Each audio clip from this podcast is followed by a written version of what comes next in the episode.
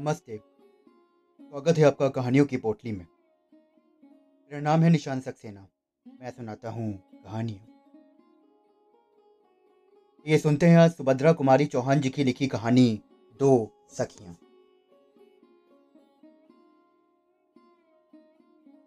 मालिन क्यारियों को निहार रही थी। ऊपर से रघु ने आकर कहा कि, ऊपर आजा भाई, साहब बुला रहे हैं। मेरी ही सवेरे साहब ने बुलाया है। कोई अपराध तो नहीं हो गया। वो हाथ की खुरपी भी रखना भूल गई। क्षण भर में हाथ में खुरपी लिए बाई साहब के सामने जा खड़ी हुई। और पास ही धोती का पल्ला पकड़े खड़ी थी उसकी छोटी सी बेटी रमिया। पालन रोज रोज हमारी मुन्नी पढ़ने जाती है और स्कूल में बैठी बैठी थक जाती है। इधर तुम्हारी रमिया दिन भर घास खोती है और बगीचे में मज़ा करती है। पर अब ये ना होगा। रमिया को भी पढ़ने जाना पड़ेगा। मालकिन का स्वर सुनते ही माल, मालिन का भय जाता रहा। बोली, रमिया तो आप ही की है भाई साहब। चाहे पढ़ने भेजो, चाहे बगीचे में काम कराओ। पर रमिया पढ़ने जाएगी तो मुन्नी रानी का बगीचा ना सूख जाएगा। से कौन सींचेगा? किसी के बोलने से पहले ही मुन्नी बोल उठी। फिर हम भी बगीचा सींचेंगे। कभी वहाँ पढ़ने ना लगी तो हम भी ना जाएँगे, चाहे कुछ भी हो। मालिन ने कहा पर रमिया के पास पट्टी भी नहीं है और पुस्तकें भी नहीं हैं। कौन देगा मुन्ना रानी? वो बोली कि पट्टी और पुस्तक का बहाना मत करो मालिन। हम देंगे, पर रमिया पढ़ने नहीं जाती तो हम भी नहीं जाते। कहती हुई उसने पट्टी पुस्तक फेंक दी और मुन्नी अंदर भाग गई। माँ ने उसे पकड़कर कहा कि ठहर जा मुन्नी, रमिया भी पढ़ने जाएगी। पर मुन्नी तो किसी ना किसी बहाने पढ़ने जाना ही नहीं चाहती थी। मालिन के हाथ से खुरपी लेती हुई वो बोली कि माँ, रमिया कैसे जाएगी पढ़ने? उसके पास तो साफ़ कपड़े भी नहीं हैं। मैं बगीचे में काम करने जाती हूँ। मुन्नी जीने से नीचे उतरने लगी। दिन जाते देर नहीं लगती। देखते देखते लड़कियाँ बड़ी हो गईं। जिस दिन से साथ साथ पढ़ने लगी उनमें सद्भाव के साथ साथ गाड़ी मैत्री भी हो गई। मुन्नी अपने किसी भी व्यवहार से ये ना प्रकट होने देती कि रमिया उसके आश्रिता मालिन की बेटी है। रात को राम, रामी ज़रूर माँ के पास सोती थी बल्कि सारे समय मुन्नी के नीचे ही आने ना न देती थी। इसी साल दोनों ने मैट्रिक की परीक्षा दी है। मुन्नी के पिता, मुन्नी के ब्याह की तैयारी में हैं। रामी के माता पिता के पास एक समस्या थी। वो सोच रही थी कि रामी इतना पढ़ गई है। ढाल ढाल बात व्यवहार से वो मुझ अनपढ़ की लड़की नहीं जान पड़ती। मैं इसका विवाह कैसे और कहाँ करूँगी?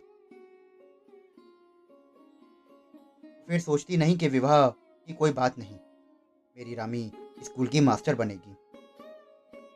तब रामी मुझे यहाँ मालिन का काम न करने देगी। क्या मैं अपने इतने अच्छे मालिक को छोड़कर चली जाऊँगी? यहाँ मेरी ज़िंदगी है तो मैं तो यहीं मरूँगी। रामी दिन भर दूसरी चिंता में घूमा करती थी। उसे माँ के साथ बगीचे में काम करने में लज्जा और संकोच मालूम होता था। पर ये भी ना सहा जाता था कि उसकी माँ दिन भर मेहनत करे और वो बैठी रहे।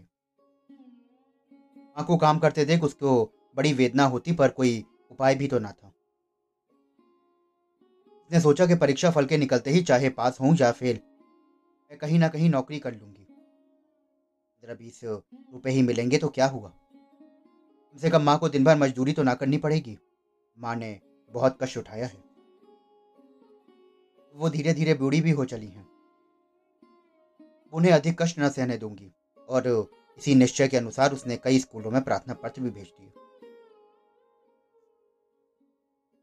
की खिचड़ी अलग ही पक रही थी। उसे चिंता थी रामी के ब्याह की। वो सोच रही थी कि हम दोनों साथ साथ पढ़ी और बड़ी हुई हैं।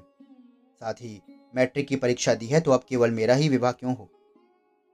रामी का भी तो विवाह होना चाहिए। रामी का विवाह उसके माँ के लिए ना होगा। और फिर रामी को पढ़ा लिखा कर किसी अनपढ़ के गले में बांधना कितना बुरा होगा।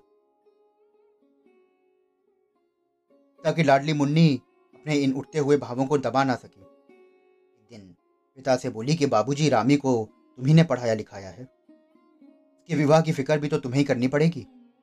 अब उसका विवाह किसी गवार से तो ना हो सकेगा। पिता ने आश्वासन के स्वर में कहा कि इस विवाह के बाद रामी के लिए ही विवाह का नंबर आएगा। मैं खुद ही लड़के की तलाश में हूँ। मुन्नी का भाई जगत सिंह, जो इधर पाँच साल से विदेश में था, वो आ जा रहा है। उन्नी के पिता लड़के को लेने पहले जाने से पहले बंबई पहुँच चुके थे। शाम को गाड़ी आएगी और मुन्नी और रामी दोनों सखियाँ बड़ी लगन के साथ जगन सिंह का कमरा सजा रही हैं। मुन्नी बड़ी ही प्रसन्नचित और चंचल स्वभाव की लड़की थी। वो स्वयं को खुश रखना जानती थी और आसपास रहने वालों को भी खुश कैसे करना है उसको, इसका आता था। भाई की मेज पर एक सुंदर टेबल क्लाथ बिछाते हुए मुन्नी बोली के देख रामी, मैंने तेरे विवाह के लिए भी पिताजी से कहा है। कोई सुंदर सा तेरे ही सरीखा पढ़ा लिखा वो खोज कर तेरा भी विवाह कर देंगे। मुन्नी ने एक हल्की सी चपत रामी के गालों पर जड़ दी। रामी उदासी में बोली, पर मैं तो विवाह ना करूँगी।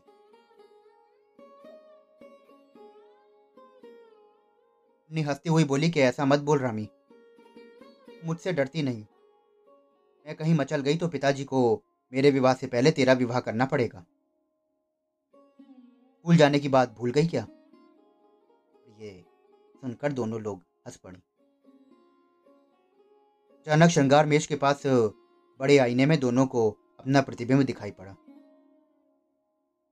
उन्नी कुछ देर तक देखती रही और फिर बोली कि, रामी, मैं तुझसे ज़्यादा गोरी और सुंदर हूँ। अच्छा देख मैं तुझसे कहे देती हूँ। मेरे पति के सामने मत आना। कहीं ऐसा ना हो कि वो मुझे छोड़कर तुझे पसंद कर ले। उन्नी को एक धक्का मारकर रामी बोली, अब तो तुम मेरा मज़ाक उड़ा रही हो। तुम कहाँ और मैं कहाँ? बहुत फ़र्क है, तुम तो मुझसे गोरी हो और सुंदर हो। फिर भी तुम घबराना मत। कभी तुम्हारे पति के सामने ना आऊँगी तुम्हारे ऊपर उनका जो प्रेम होगा, उसे कण भर भी ना लूँगी। उस पर विश्वास रखो। उन्नी बोली, पर तू सुंदर तो मुझसे ज़्यादा है। तेरा दिल भी कहता है और ये दर्पण भी कहता है। जी चाहता है कि इसे तोड़ दूँ। फिर कुछ ठहर कर बोली कि अच्छा भैया को आने दो, जिसे सुंदर कहेंगे, बस वही सुंदर है। और फिर चाहे बंदर को भी सुंदर कह दे। रामी ने यह कहा और फूलदान में फूल सजाने लगी। दोनों हाथ रामी की पीठ पर धम से पटकते हुए मुन्नी बोली के, पर यहाँ बंदर कौन है? तू के मैं रामी ने कहा, ना तो तू है, ना मैं हूँ, पर कहीं वो किसी दूसरे को ही सुंदर ना बता दे। जगत सिंह को लेने के लिए उसके पिता मुन्नी और बहुत से लोग स्टेशन पहुँचे थे।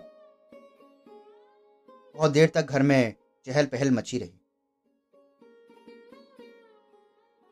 जगत कुछ अस्वस्थ था।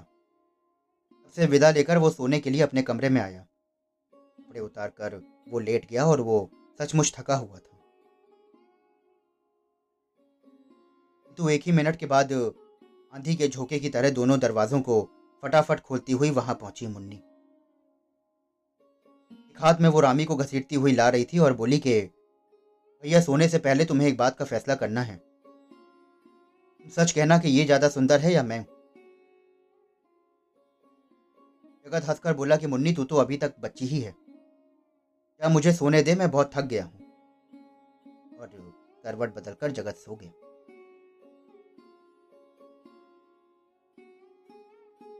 और उठकर बोली कि भैया, तुम बड़े खराब हो। तो इसके बाद जगत सो ना सका। रह रहकर शर्माई हुई रामी का चित्र आ जाता था। वो यही निर्णय ना कर सकता था कि लड़की कौन है? वहाँ में दूर दूर से बहुत से संबंधी रिश्तेदार आए होंगे। मुमकिन है उन्हीं में से किसी की एक लड़की हो। पर इसे तो जगत ने कभी ना देखा था। हाँ चेहरा ज़रूर पहचाना हुआ सा लगता है। इस बात का उत्तर वो मुन्नी को ना दे सका था। वही उत्तर बराबर उसके दिमाग में चक्कर काट रहा था कि कितनी सुंदर लड़की है। सुबह छह भी नहीं बच पाया था कि मुन्नी के उधम के मारे जगत का सोना मुश्किल हो गया। जगत उठकर बैठ गया और मुन्नी से बोला कि मुन्नी जरा गंभीर बनो। तेरी शादी होने वाली है। तभी अचानक जगत की दृष्टि दरवाजे की ओर गई। तो सुकुमार पैर दरवाजे की ओट में ठिटक गए थे। जैसे जगत की बात ही ना सुनी। और अचानक से बोल पड़ी कि भैया देखो, रामी तुमसे शर्माती है। आती ही नहीं है अंदर। और एक बार भैया तुम्हें याद है ना? वो कितनी मछली कि तुम्ही से शादी करेगी। और फिर जब तुमने कहा कि तुमने शादी कर ली तो और इसे दो पैसे दे दिए थे, तब जाके ये मानी थी। उन्नी ने एक सांस में ये सब कह दिया था। जगत चौक पड़ा और बोला कि ये रामी है? और रामी, अंदर आओ। वहाँ क्यों खड़ी हो? चाहो तो दो पैसे और ले लो और वो ये कहकर हंस पड़ा।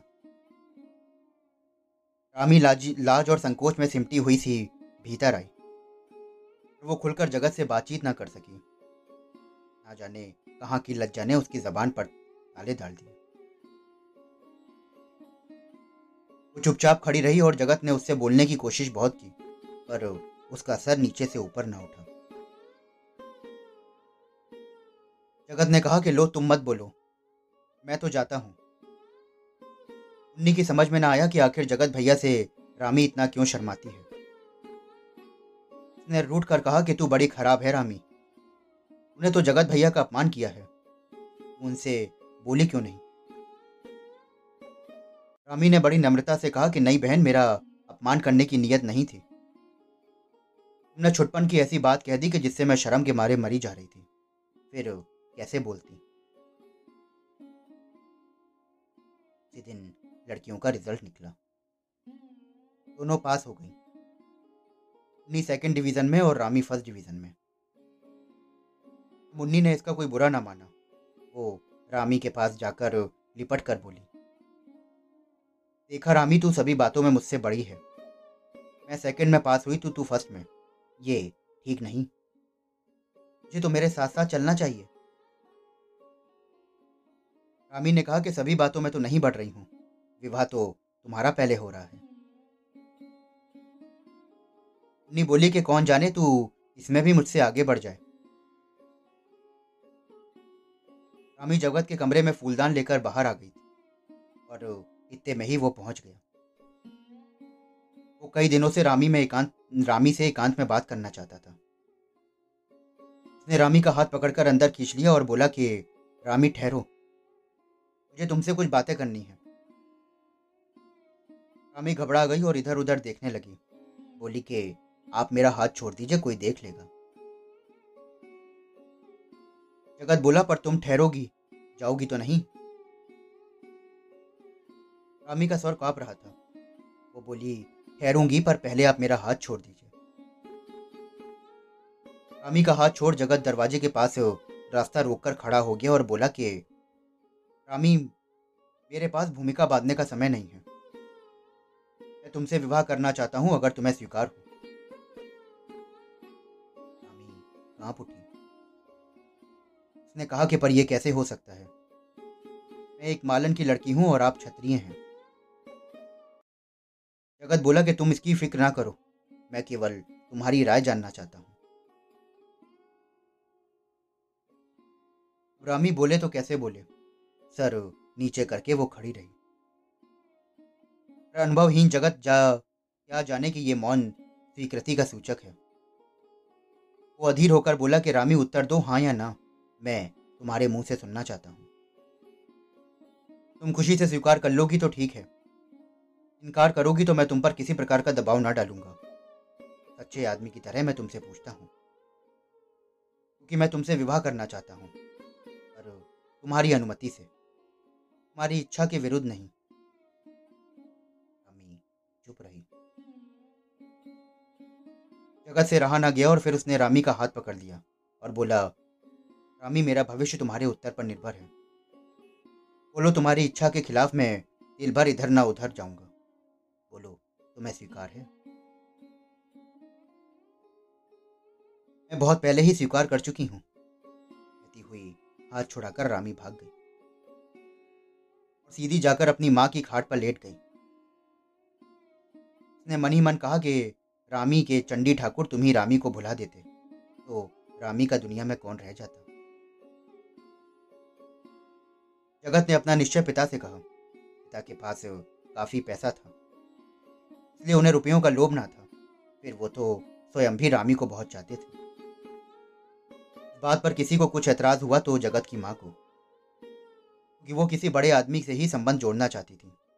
एक मालिन की लड़की से ब्याह कर उनके दृष्टिकोण से समाज में उनकी प्रतिष्ठा बढ़ने की जगह कम हो जाएगी। उसकी कुछ ना चली। कि मंडप में रामी का विवाह जगत से और मुन्नी का विवाह शांति स्वरूप से दो सखियों की आज रिश्तेदारी हो गई। दोस्तों, अभी आप सुन रहे थे सुभद्रा कुमारी चौहान जी की कहानी, दो सखियाँ। आशा करता हूँ कि आपको ये कहानी बेहद पसंद आई होगी। अगर आपको कहानी सुनने का शौक है और आप ऐसी ही और कहानियाँ सुनना चाहते हैं तो हम हमारे चैनल को फॉलो करिए, सब्सक्राइब करिए। मैं फिर मिलूँगा आपसे और कहानी के साथ।